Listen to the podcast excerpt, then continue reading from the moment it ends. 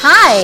It's time for another episode of AB Capital Securities podcast series, The Daily Trading Notes.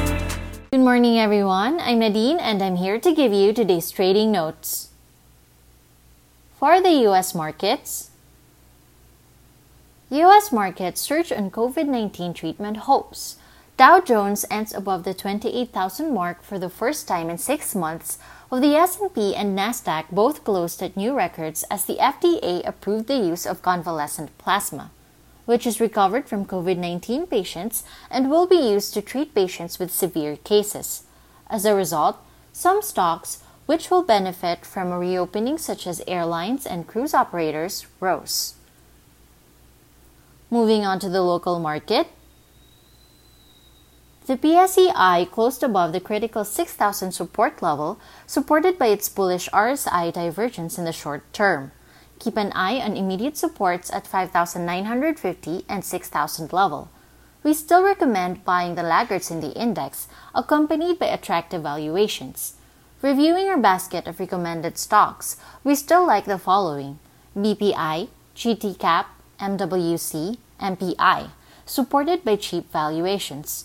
Note that deadline for MSCI rebalancing will end this week and may likely weigh in on the market.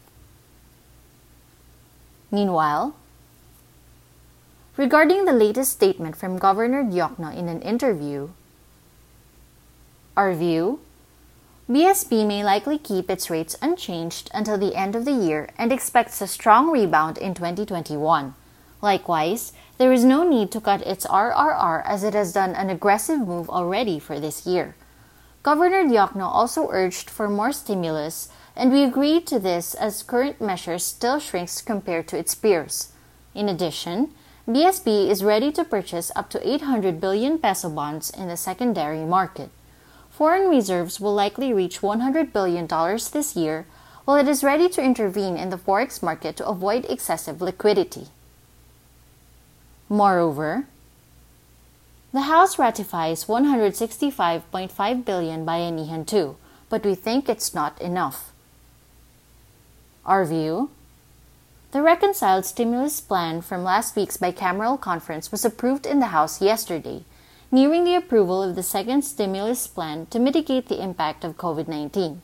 However, the recent stimulus measures from the government still shrinks compared to our neighbors in the region. That wraps up today's market outlook. Join us again tomorrow for your daily trading notes. Stay safe. Thank you for joining us this week. Never miss an episode by clicking the follow button.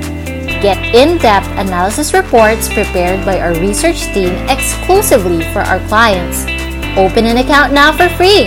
Visit www.abcapitalonline.com